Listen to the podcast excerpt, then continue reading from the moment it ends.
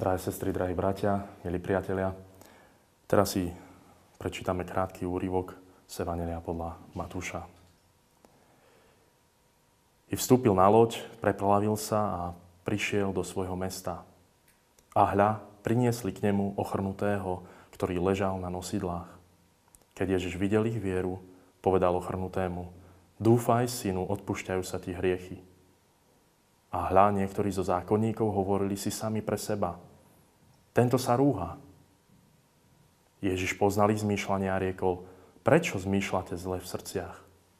Čo je ľahšie povedať: Odpúšťajú sa ti hriechy, alebo povedať: Vstaň a choď?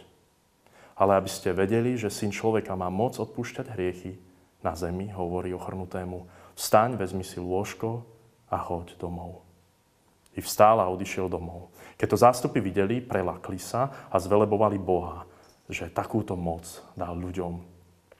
Keď Ježiš odchádzal odtiaľ, videl človeka menom Matúš sedieť na colnici a povedal mu: Nasleduj ma.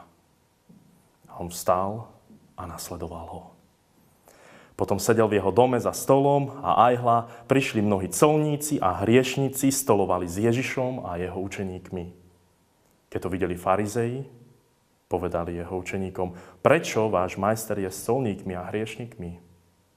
Ježiš to počul a odpovedal: Nepotrebujú lekára zdraví, ale chorí. Choďte teda a naučte sa, čo znamenajú slova: Milosrdenstvo chcem a nie obeť, lebo neprišiel som volať spravodlivých, ale hriešnikov. Amen.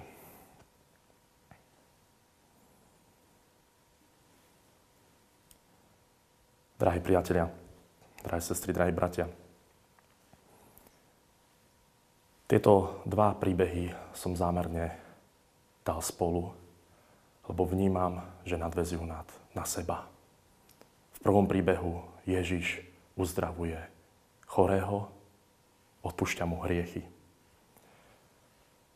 V druhom príbehu povoláva Matúša, ktorý je colníkom, žije v Kafarnaume.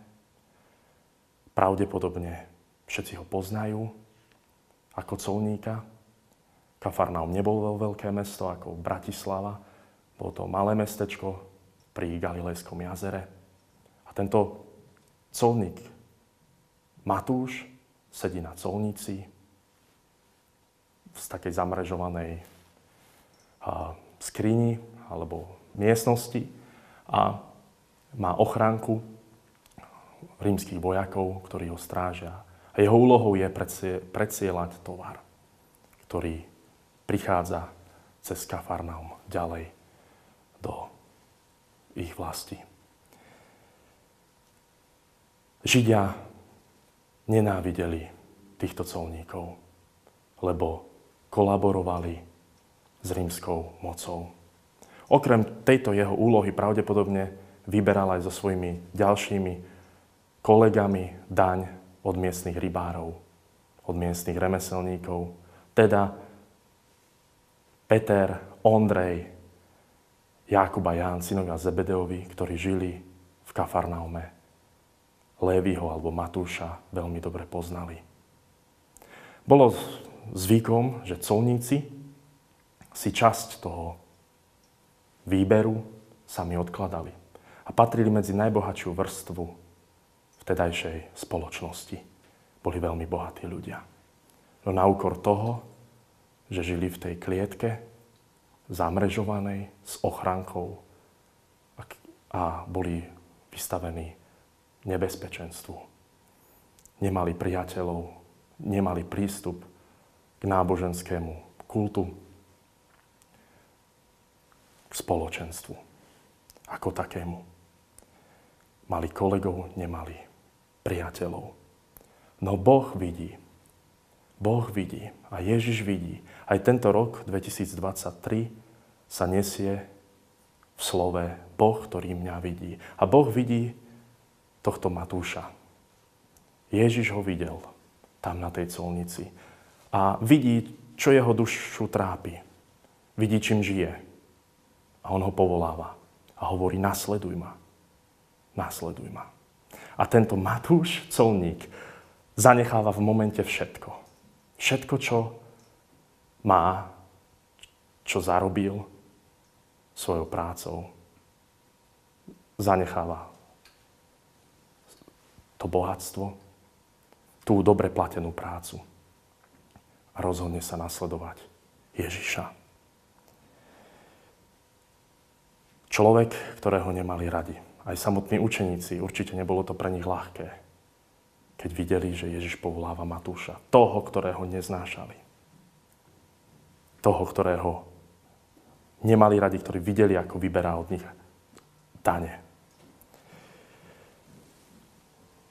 Láska sa nedá prejavovať bez druhého. Láska k sebe je sebeckosť. A Boh sebecký nie je. Boh musí byť trojica, lebo Boh je láska. Boh v troch osobách, ktoré sú vo vzťahu, prejavujú si lásku, úctu a podriadenosť.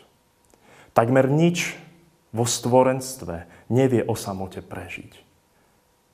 Zebry, pakone, vlky, dokonca aj bezdomovci, ktorí zo spoločenstva ušli, vytvárajú si na ulici nové spoločenstvo. Sme stvorení na to, aby sme boli spolu. Náš nepriateľ, diabol, chce nás oddeliť. Chce nás rozdeliť. Najprv chcel rozdeliť, a sa mu to podarilo, z časti Adama od Boha, človeka od Boha. Následne dvoch bratov, Kaina a Ábela. Ďalej Dávida od svojho syna Absalóna.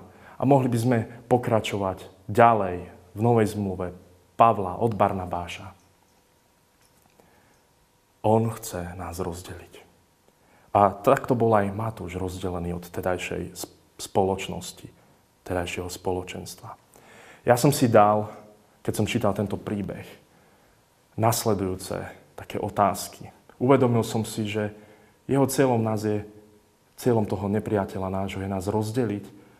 A my, keď už rezignujeme, tak vlastne vtedy on vyhral. A pri tomto celom príbehu ma napadli nasledovné otázky, ktoré by som vám chcel položiť. Sú ľudia, ktorých prítomnosť ťa vyrušuje?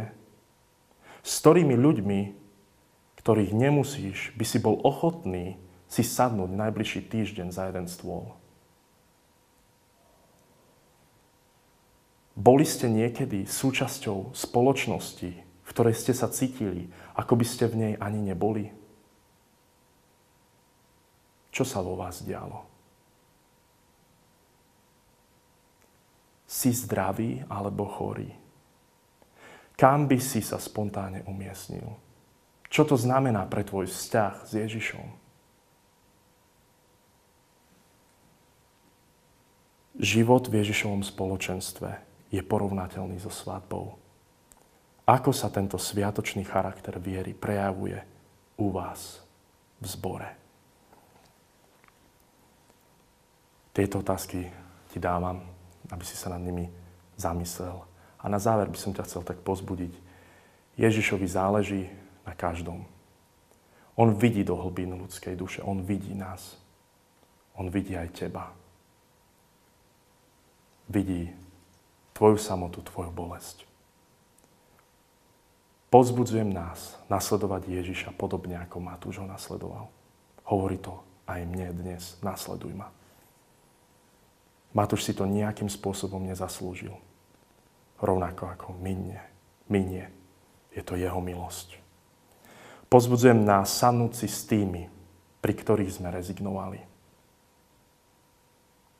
A rozprávať sa. Urobili tak učeníci, ktorým príkladom bol Ježiš. Urobme to aj my. Ak sú v našom okolí ľudia, nad ktorými sme rezignovali.